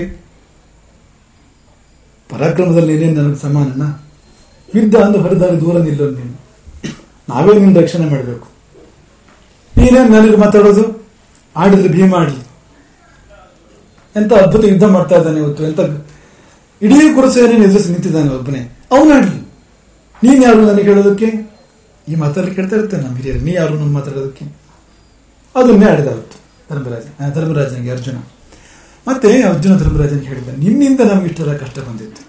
ನೀನ ಜೂಜಾಡೋದಕ್ಕೆ ಹೋಗಿ, ಅದರಿಂದಾಗಿ ದ್ರೌಪದಿಗೆ ವಸ್ತ್ರಾಪಹರಣ, ನಮಗೆಲ್ಲ ವನವಾಸ, ಈ ಯುದ್ಧ, ಅಭಿಮನ್ಯುನ ವಧೆ, ಹೇಗಾಗಿದ್ದಿದೆಲ್ಲ? ನಿನ್ನ ಕಪಟ, ನಿನ್ನ ಜೂಜನ ಹುಚ್ಚಿನಿಂದ ಆಗಿದ್ದಿದ್ದು, ನಮಗೆಲ್ಲ ಕಷ್ಟ ಬಂತು. ಈಗ ಬೇರೆ ಮತ್ತೆ ನಮಗೆ ನೀನು ಇಂಥದ್ದೆಲ್ಲ ಮಾತಾಡ್ತೀಯ ಅಂತೆಲ್ಲ ಹೇಳಿದಂತೆ ಒಂದ್ ಸ್ವಲ್ಪ ಹೊತ್ತು ಹೇಳಿದ ಮೇಲೆ ಮತ್ತೆ ಖಡ್ಗವನ್ನು ಹೊರೆಯಿಂದ ಹೊರಗೆ ಸೆಳೆದ ಅರ್ಜುನ.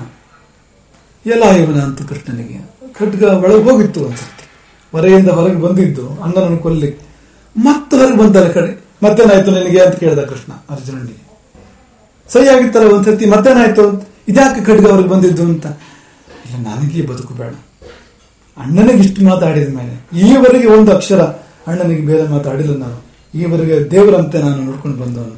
ಇಷ್ಟೆಲ್ಲ ಹೇಳಿಬಿಟ್ಟೆ ಅಣ್ಣನಿಗೆ ಹಾಗಾಗಿ ನಾನು ಈ ಕೊಳಕು ದೇಹವನ್ನು ತ್ಯಾಗ ಮಾಡ್ತೇನೆ. ನನಗೆ ಶರೀರ ಬೇಡ. ಆತ್ಮಘಾತಕ್ಕೋಸ್ಕರವಾಗಿ ಖಡ್ಗ ಹೊರಗೆ ಬಂತು. ಏ ಅದೆಲ್ಲ ಬೇಡ. ಇಲ್ಲ, ನಾನು ಆತ್ಮಹತ್ಯೆ ಮಾಡೋದೇ ಸರಿ. ಆತ್ಮಹತ್ಯೆ ಮಾಡೋದೇ ಸರಿ. ಕೃಷ್ಣ ಹೇಳಿದಂತೆ, ಅರ್ಜುನನಿಗೆ ಯಾವ್ದಾರು ಒಂದು ಕೆಲಸ ಮಾಡು. ನೀನು ಆತ್ಮಹತ್ಯೆನೇ ಮಾಡ್ಕೋಬೇಕು. ಅಂದ್ರೆ ಇನ್ನೊಂದು ದಾರಿ ಇದೆ. ಅದೇನು ಅಂತ ಕೇಳಿದಂತೆ ಅರ್ಜುನ. ಏನಿಲ್ಲ ಆತ್ಮ ಪ್ರಶಂಸೆ ಮಾಡ್ಕೊ. ಬಡಾಯಿ ಕೊಚ್ಕೋ. ನಿನ್ನನ್ನು ನೀನು ಹೊಗಳು. ತನ್ನನ್ನು ತಾನು ಹೊಗಳಿಕೊಳ್ಳುವುದು ಆತ್ಮಹತ್ಯೆ ಎರಡು ಒಂದೇ. ಏನು ವ್ಯತ್ಯಾಸ ಹ್ಮ್. ನಿಶಮ್ಯತ ಪಾರ್ಥವಚೋ ಅಬ್ರವೀದಿದಂ ಕೃಷ್ಣನ ಮಾತು ಇದು, ಜನಾರ್ದನೋ ಧರ್ಮಭೃತಾನ್ ವರಿಷ್ಠ ಪ್ರಬ್ರೂಹಿ ಪಾರ್ಥ ಸ್ವಗುಣ ಯಹಾತ್ಮನಃ. ತದೋ ಹದಾತ್ಮ ಭವಸೇತಿ ನಿಶ್ಚಯ ನೀನೇ ನಿನ್ನ ಗುಣಗಳನ್ನು ಹೇಳ್ಕೊ. ನಿನ್ನನ್ನು ನಿನ್ನೆ ಕೊಂದುಕೊಂಡಂತೆ ಆಯ್ತು. ನಮಗೆ ಈ ಡೋಸು ಬೇಕಾಗಿದೆ. ಬಹಳ ಗೊತ್ತೇ ಇದೆ ನಮಗೆಲ್ಲ ಇದು. ತಥೋ ಹದಾತ್ಮ ಭವಸಿ ಹತಾತ್ಮನಾಗ್ತೀಯ ನೀನು. ಹುತಾತ್ಮರಾದರೂ ಆಗ್ಬೋದು. ದೇಶಕ್ಕಾಗಿ, ಧರ್ಮಕ್ಕಾಗಿ ಪ್ರಾಣ ಕೊಟ್ಟರು ಹುತಾತ್ಮರಾಗ್ತಾರೆ. ಹತಾತ್ಮ ಅಂದ್ರೆ ತಾನು ಆತ್ಮವನ್ನು ನಾಶ ಮಾಡ್ಕೊಂಡಿರ್ತಕ್ಕಂಥವನು ಅಂತ. ಅದು ಯಾರು ಅಂದ್ರೆ, ಯಾರು ತನ್ನನ್ನು ತಾನು ಹೊಗಳಿಕೊಳ್ತಾನೆ ರಾಮನನ್ನ ಅವಿಕಥನ ಎಂಬುದಾಗಿ ಕರೆದಿದ್ದಾರೆ ವಾಲ್ಮೀಕಿಗಳು ವಿಕಥನ ಅಂದ್ರೆ ಹೊಳ್ಕೊಳ್ಳೋನು ತನ್ನನ್ನು ತಾನು. ಅವಿಕಥನ ಅಂದ್ರೆ ಹೊಳ್ಕೊಳ್ಳೋನಲ್ಲ ತನ್ನ ಗುಣವನ್ನು ತಾನು ಹೇಳ್ಕೊಳ್ಳೋದಿಲ್ಲ. ಹಾಗಿರ್ಬೇಕು ಅಂತ. ಆಗ ಅರ್ಜುನ ಮತ್ತೆ ಶುರು ಮಾಡಿದಂತೆ. ಯಾರು ನಾನು? ಸಾಕ್ಷಾತ್ ಪರಶಿವನಿಗೆ ಸಮಾನ. ಪಿನಾಕಧರನಾದ ಪರಶಿವನಿಗೆ ಸಮಾನ. ನನ್ನ ಗಾಂಡಿ ಪಿನಾಕ ಮನಸ್ಸಿಗೆ ಸಮಾನ, ನಾನು ಶಿವನಿಗೆ ಸಮಾನ. ಶಿವ ಹೂ ಇವತ್ತೇ ಸಮಸ್ತ ಗೌರವ ಸೈನ್ಯವನ್ನು ನಾಶ ಮಾಡಿಬಿಡ್ತೇನೆ ಮುಂದೆ ದಿನದಲ್ಲಿ. ಶಿವ ಒಪ್ಪಿ ಅಂತ ಶುರು ಮಾಡಿ ಸುಮಾರಷ್ಟು ತನ್ನ ಬಗ್ಗೆ ತಾನೆಂಥ ವೀರ ತಾನೆಂಥ ಶೂರ ಅದನ್ನೆಲ್ಲ ಹೇಳ್ಕೊಂಡಂತೆ. ಇದೆಲ್ಲ ಮುಗಿಯೋ ಹೊತ್ತಿಗೆ ಧರ್ಮರಾಜನಿಗೆ ಸಾಕಾಗೋಗಿತ್ತು. ಧರ್ಮರಾಜನಿಗೆ ಈ ಕರ್ಣನ ಬಾಣ ಮತ್ತೆ ಕರ್ಣನ ಮಾತುಗಳು ಅದಕ್ಕಿಂತ ಹೆಚ್ಚು ನೋವಾಗ್ಬಿಟ್ಟಿತ್ತು. ಮೇಲೆ ಎದ್ದನಂತೆ ಧರ್ಮರಾಜ. ಆ ಕಡೆ ಹೊರಟೆ ಅಂತ ಕೃಷ್ಣ, ಇಲ್ಲ ನನಗೆ ನಾನು ಕಾಡಿಗೆ ಹೋಗ್ತೇನೆ. ಸಾಕು ನನಗೆ, ರಾಜ್ಯವೂ ಬೇಡ, ಯುದ್ಧವೂ ಬೇಡ, ಈ ತಮ್ಮಂದಿರ ಬಾಯಲ್ಲಿ ಈ ರೀತಿ ಹೇಳಿಸ್ಕೊಳ್ಳೋದು ಬೇಡ. ಇಂಥದ್ದನ್ನ ನನಗೆ ಯಾವುದು ಬೇಡ. ಬೇಕಾದ್ರೆ ಇವರಿಗೋಸ್ಕರ ಬೇಕಾಗಿತ್ತು ನನಗೆ. ಇವರಿಗೆ ನಾನು ಬೇಡ ಅಂತ ಅಂದ್ಮೇಲೆ ಮತ್ತೆ ನನಗೆ ಯಾಕೆ ಅಂತ ಹೇಳಿ ಎದ್ದು ಹೊರಟಾಯ್ತು ಧರ್ಮರಾಜ ಕಾಡಿ. ಆಗ ಮಹಾಭಾರತ ಹೇಳ್ತದೆ, ಕೃಷ್ಣ ತಾನು ನಮಸ್ಕಾರ ಮಾಡಿದಂತೆ ಧರ್ಮರಾಜನಿಗೆ, ಮತ್ತೆ ಅರ್ಜುನನ ಕೈ ಬೀಳುಕಾಲಿಗೆ ಅಂತ ನಮಸ್ಕಾರ ಮಾಡಿಸ್ತಾನೆ. ಯಾಕಂದ್ರೆ ವಯಸ್ಸಿನಲ್ಲೂ ಹಿರಿಯ ಧರ್ಮರಾಜ, ವಯಸ್ಸು ಸಂಬಂಧದಿಂದ ನಮಸ್ಕಾರ ಮಾಡ್ಬೋದು ಕೃಷ್ಣ. ಮತ್ತೆ ಇಂಥ ಧರ್ಮಾತ್ಮ ಭಕ್ತನೇ ಭಗವಂತನ ಪೂಜೆ ಮಾಡ್ತಕ್ಕಂಥ ಭಗವಂತನೇ ಭಕ್ತನ ಪೂಜೆ ಮಾಡ್ತಕ್ಕಂಥ ಹೊತ್ತು ಅಂತ ಸಂದರ್ಭ ಅದು ಅಂತ. ಆಮೇಲೆ ಧರ್ಮರಾಜನಿಗೆಲ್ಲ ವಿವರಿಸಿ ಹೇಳ್ತಾನೆ. ಕೃಷ್ಣ, ಅಲ್ಲ ಇದು ಬೇರೆ ದಾರಿ ಇರಲಿಲ್ಲ. ನಾನೇ ಹೇಳಿ ನಿನಗೆ ಬೈದಿದ್ದು ಅರ್ಜುನ ಅರ್ಜುನನ ಸ್ವಂತ ಶಬ್ದ ಒಂದೂ ಇಲ್ಲ. ನಾನು ತಿಳ್ಕೊ ನೀನು. ನಾನು ಬೈದ್ರೆ ನಿನಗೆ ಬೇಜಾರಿದೆಯಾ ಏನೇನು ಇಲ್ಲ. ನೀನು ಬೇಕಾದ್ರೆ ಏನು ಬೇಕಾದ್ರೂ ದೇವರು ಆಶೀರ್ವಾದ ನನಗೆ ಅಷ್ಟೇ ಅನುಕೂಲ ಯಾಕೆಂದ್ರೆ ಸ್ವಂತ ಬುದ್ಧಿಯಿಂದ ಹೇಳಿದ್ದಲ್ಲ ಅವನು ನಾನೇ ಹೇಳ್ತಿದ್ದಾನು ಬಾಯಿಂದ. ಇಂಥದ್ದೊಂದು ವ್ರತ ಮಾಡ್ಕೊಂಡಿದ್ದಾನೆ ಪುಣ್ಯಾತ್ಮ. ಹಾಗಾಗಿ ಯಾರು ಮಾಡ್ಬೇಕಾದ್ರೆ ಅನಿವಾರ್ಯ. ಹಾಗಾಗಿ ಮಾಡಿದೆ.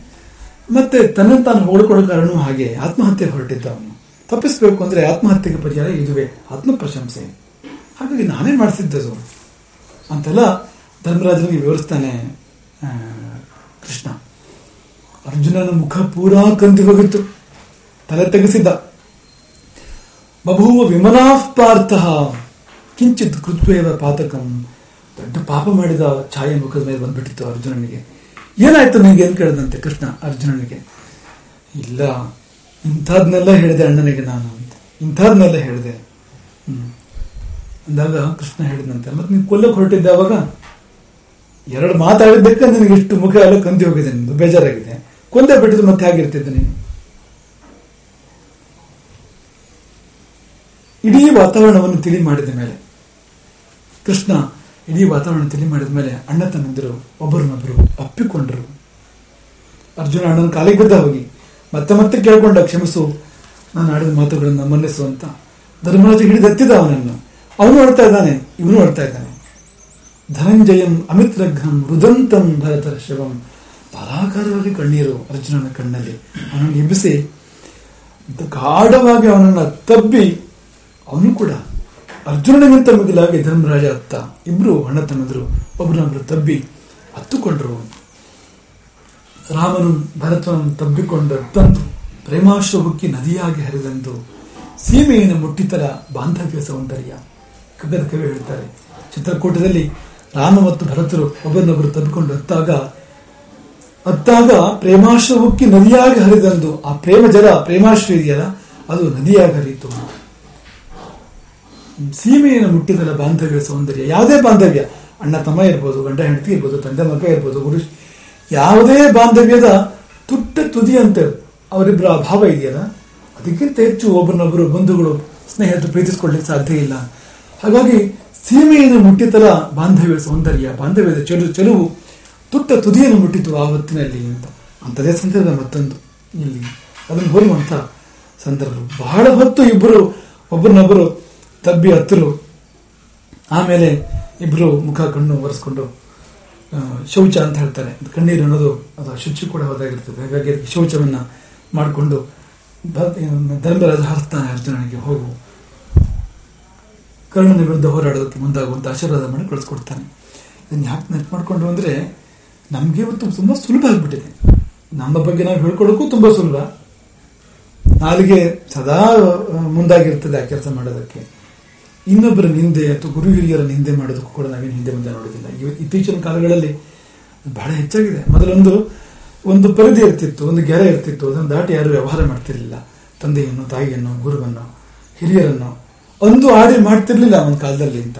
ಆದರೆ ಇತ್ತೀಚಿನ ಕಾಲದಲ್ಲಿ ಆ ಒಂದು ಪರಿಧಿ ಆ ಒಂದು ಮರ್ಯಾದೆ ಅದು ಹೊರಟು ಹೋಗ್ಬಿಟ್ಟಿದೆ. ಹಾಗಾಗಿ ಲೀಲಾಜಾಲವಾಗಿ ನಾವು ಅಂದು ಆಡಿ ಮಾಡ್ತೇವೆ. ತಂದೆ, ತಾಯಿ, ಗುರು, ಹಿರಿಯರಿಗೆ ಅಂದು ಆಡಿ ಮಾಡ್ತೇವೆ. ಗೊತ್ತಿಲ್ಲ ನಮ್ಗೆ ಎಂತ ಪಾಪ ಕಟ್ಕೊಳ್ತಾ ಇದ್ದೇವೆ ಅಂತ. ಅದನ್ನ ಮಾಡೋ ಮೂಲಕವಾಗಿ ಎಂತ ಪಾತ್ರಕ್ಕೆ ನಾವು ಪಾತ್ರ ಆಗ್ತಾ ಇದ್ದೇವೆ ನಮ್ಮ ಕಲ್ಪನೆ ಇಲ್ಲ ಅಂತ. ಒಂದು ವಿಷಯದ ವಿಮರ್ಶೆ ತಪ್ಪಲ್ಲ. ಈಗ ತಂದೆ ಹೇಳಿದ್ ನಾವು ಒಪ್ಕೊಳ್ತಾ ಇರ್ಬೋದು. ಹಾಗಲ್ಲ ಹೀಗೆ ಸರಿ ನಾವು ತಂದೆಯ ಚರ್ಚೆ ಮಾಡ್ಬೋದು. ಆದ್ರೆ ಕೆಟ್ಟ ಮಾತಾಡಬೇಕು ಅಂತಿಲ್ಲ ನೋಡಿ. ಬೈದು ಭಂಗಿಸ್ಬೇಕು, ನೋಯಿಸ್ಬೇಕು ಅಂತಿಲ್ಲ ನೋಡಿ. ನಿಂದೆ ಮಾಡ್ಬೇಕು ಅಂತಿಲ್ಲ ನೋಡಿ. ನಾವೆಲ್ಲ ಮಾಡ್ಬಿಡ್ತೇವೆ ತಪ್ಪದು ಅದಕ್ಕಿಂತ ಮಿಗಿಲಾಗಿ ಆತ್ಮ ಪ್ರಶಂಸೆ ಎಷ್ಟೋ ಬಾರಿ ನಾವು ಗಮನಿಸ್ತೇವೆ. ನೀವು ಗಮನಿಸಿರ್ತೀರಿ ನಿಮ್ಮ ನಿಮ್ಮ ಜೀವನದಲ್ಲಿ. ನೀವು ಕೆಲವರನ್ನು ಭೇಟಿಯಾದಾಗ ಒಂದು ಗಂಟೆ ಮಾತಾಡಿದರೆ ಹತ್ತು ನಿಮಿಷ ನಾವು ಮಾತಾಡಿರ್ತೇವೆ ಐವತ್ತು ನಿಮಿಷ ಅವ್ರು ಮಾತಾಡಿರ್ತಾರೆ. ಐವತ್ತು ನಿಮಿಷದ ನಲವತ್ತೊಂಬತ್ತು ನಿಮಿಷ ಅವ್ರು ತಮ್ಮ ಬಗ್ಗೆ ಹೇಳ್ಕೊಂಡಿರ್ತಾರೆ. ಕೆಲವರಿಗೆ ಚಪಲ ಅದು ಅಂತ. ಅವ್ರ ಬಗ್ಗೆ ಅವ್ರು ನೇರವಾಗಿ, ಪರೋಕ್ಷವಾಗಿ ಹೇಳ್ಕೊಡ್ತಾ ಇರ್ತಕ್ಕಂಥದ್ದು. ಪ್ರತಿ ಶಬ್ದ ಶಬ್ದವೂ ಕೂಡ ಅವರ ಆತ್ಮವನ್ನು ಕೊಲ್ತಾ ಇರ್ತದೆ. ಪ್ರತಿ ಶಬ್ದ ಆತ್ಮಕ್ಕೆ ಹಾನಿ ಮಾಡ್ತಾ ಇರ್ತದೆ. ಡ್ಯಾಮೇಜ್ ಆಗ್ತಾ ಇರ್ತದೆ ನಮ್ಮ ಆತ್ಮಕ್ಕೆ. ಅದು ಪರಿವೇ ಇಲ್ಲ ಅಂತ. ನಾವು ಅನೇಕ ಬಾರಿ ಗಮನಿಸ್ತೇವೆ ಅದನ್ನ. ಮುಜುಗರ ಆಗ್ತದೆ ನಮಗೆ. ಕಿರಿಕಿರಿ ಆಗ್ತದೆ. ಆದ್ರೆ ತೋರ್ಕೊಳ್ಳೋದು ಕಷ್ಟ ಆಗ್ತದೆ. ತನ್ನ ಬಗ್ಗೆ ಹೇಳ್ಕೊಳ್ತಾ ಇದ್ದಾನೆ. ಅರ್ಥ ಇಲ್ಲ. ಹಾಗಾಗಿ ಸಾಧ್ಯವಾದಷ್ಟು ನಾವು ನಮ್ಮ ಬಗ್ಗೆ ಹೇಳ್ಕೋಬಾರ್ದು. ವಾಲ್ಮೀಕಿಗಳು ಎಂಥ ಉದಾಹರಣೆ ಮಾಡಿಬಿಟ್ಟಿದ್ದಾರೆ. ಏಳು ಕಾಂಡಗಳು ಐದುನೂರಕ್ಕಿಂತ ಮಿಗಿಲಾಗಿ ಅಧ್ಯಾಯಗಳು, ಇಪ್ಪತ್ನಾಲ್ಕು ಸಾವಿರಕ್ಕಿಂತ ಹೆಚ್ಚು ಶ್ಲೋಕಗಳು, ವಾಲ್ಮೀಕಿಗಳು ತಮ್ಮ ಬಗ್ಗೆ ಒಂದು ಶ್ಲೋಕ ಕೊಟ್ಕೊಳ್ತಾರೆ, ಅದು ಒಂದು ಶಬ್ದ, ಒಂದೇ ಶಬ್ದ. ತಪಸ್ವಿ. ಕಾವ್ಯಾರಂಭದಲ್ಲಿ ಮುಂದೆ ರಾಮ, ರಾಮನ ಕಥೆ ಹೇಳಿದಾಗ ರಾಮ ವಾಲ್ಮೀಕಿ ಆಶ್ರಮಕ್ಕೂ ಬಂದಿದ್ದರಿಂದ ಪುನಃ ಬಂದು ಹೋದ ವಿವರಣೆ ಮಾತ್ರ. ಏನೂ ಇಲ್ಲ ತನ್ನ ಬಗ್ಗೆ. ಹೀಗಿರ್ಲಿಕ್ಕೆ ಸಾಧ್ಯವ ಅಂದ್ರೆ ಸಾಧ್ಯ ಅಂತ ವಾಲ್ಮೀಕಿಗಳು ಹೇಳ್ತಾರೆ. ಎಷ್ಟು ಚೆನ್ನಾಗಿರ್ತದೆ ನೋಡಿ, ನಾವು ನಮ್ಮ ಬಗ್ಗೆ ಹೇಳ್ಕೊಳ್ದೇ ಇದ್ರೆ. ನೀವು ನಿಮ್ಮ ಬಗ್ಗೆ ಯಾವಾಗ ಹೇಳ್ಕೊಡ್ತಾ ಇರ್ತೀರಿ ಎದುರಿರೋನು ದೂರ ಆಗ್ತಾ ಇರ್ತಾನೆ, ಒಂದು ಗ್ಯಾಪ್ ಕ್ರಿಯೇಟ್ ಆಗ್ತಾ ಇರ್ತದೆ. ಯಾವಾಗ ನಾವು ನಮ್ಮ ಬಗ್ಗೆ ಮಾತಾಡ್ಕೊಳ್ತಾ ಇರ್ತೇವೆ ಅವನಿಗೆ ಹಿತ ಆಗೋದಿಲ್ಲ. ಇದರಿರುವವನಿಗೆ ಮಾತಾಡಲಿಕ್ಕೆ ಬಿಡಬೇಕು. ಅವನಿಗೆ ಅವಕಾಶ ಕೊಡಬೇಕು. ಅವನ ಹೃದಯ, ಅವನ ಮನಸ್ಸು ಬಿಚ್ಚೋದಕ್ಕೆ ಅವಕಾಶ ಮಾಡಿಕೊಡ್ಬೇಕು. ನಾವೇ ನಮ್ಮ ಬಗ್ಗೆ ಬಡಾಯಿ ಕೊಚ್ಕೊಳ್ತಾ ಇದ್ರೆ ಅವ್ನು ಯಾವಾಗ ಅವಕಾಶ ಮಾತಾಡೋದಕ್ಕೆ? ಅದು ನಮ್ಮ ಬಗ್ಗೆ ನಾವು ಮಾತಾಡೋಕೆ ಶುರು ಮಾಡಿದರೆ, ಅದು ಗ್ಯಾಪ್ ಬಂದೇ ಬಿಡ್ತು. ಹಾಗಾಗಿ ಯಾವುದೇ ಕಾರಣಕ್ಕೂ ಆತ್ಮ ಪ್ರಶಂಸೆ ಮಾಡಲೇಬಾರದು. ವಾಲ್ಮೀಕಿಗಳ ಕಥಾನಾಯಕನೂ ಹಾಗೆ ಇದ್ದಿತ್ತು ವಾಲ್ಮೀಕಿಗಳು ರಚನೆ ಮಾಡಿರ್ತಕ್ಕಂಥ ಆದಿಕಾವ್ಯ ರಾಮಾಯಣದ ಕಥಾನಾಯಕ ಶ್ರೀರಾಮ, ನಾವು ಮುಂದೆ ವಾಲ್ಮೀಕಿ ರಾಮಾಯಣದ ಪಾಠದಲ್ಲಿ ಮತ್ತೆ ರಾಮಾಯಣವನ್ನು ಅಧ್ಯಯನ ಮಾಡ್ತಾ ಮಾಡ್ತಾ ಹೋದಾಗ ಗಮನಿಸ್ತೇವೆ ಎಂಥ ವ್ಯಕ್ತಿತ್ವ ಅದು ಎಲ್ಲಿಯೂ ತನ್ನ ಬಗ್ಗೆ ಹೇಳ್ಕೊಡೋದಿಲ್ಲ. ಎಲ್ಲಿ?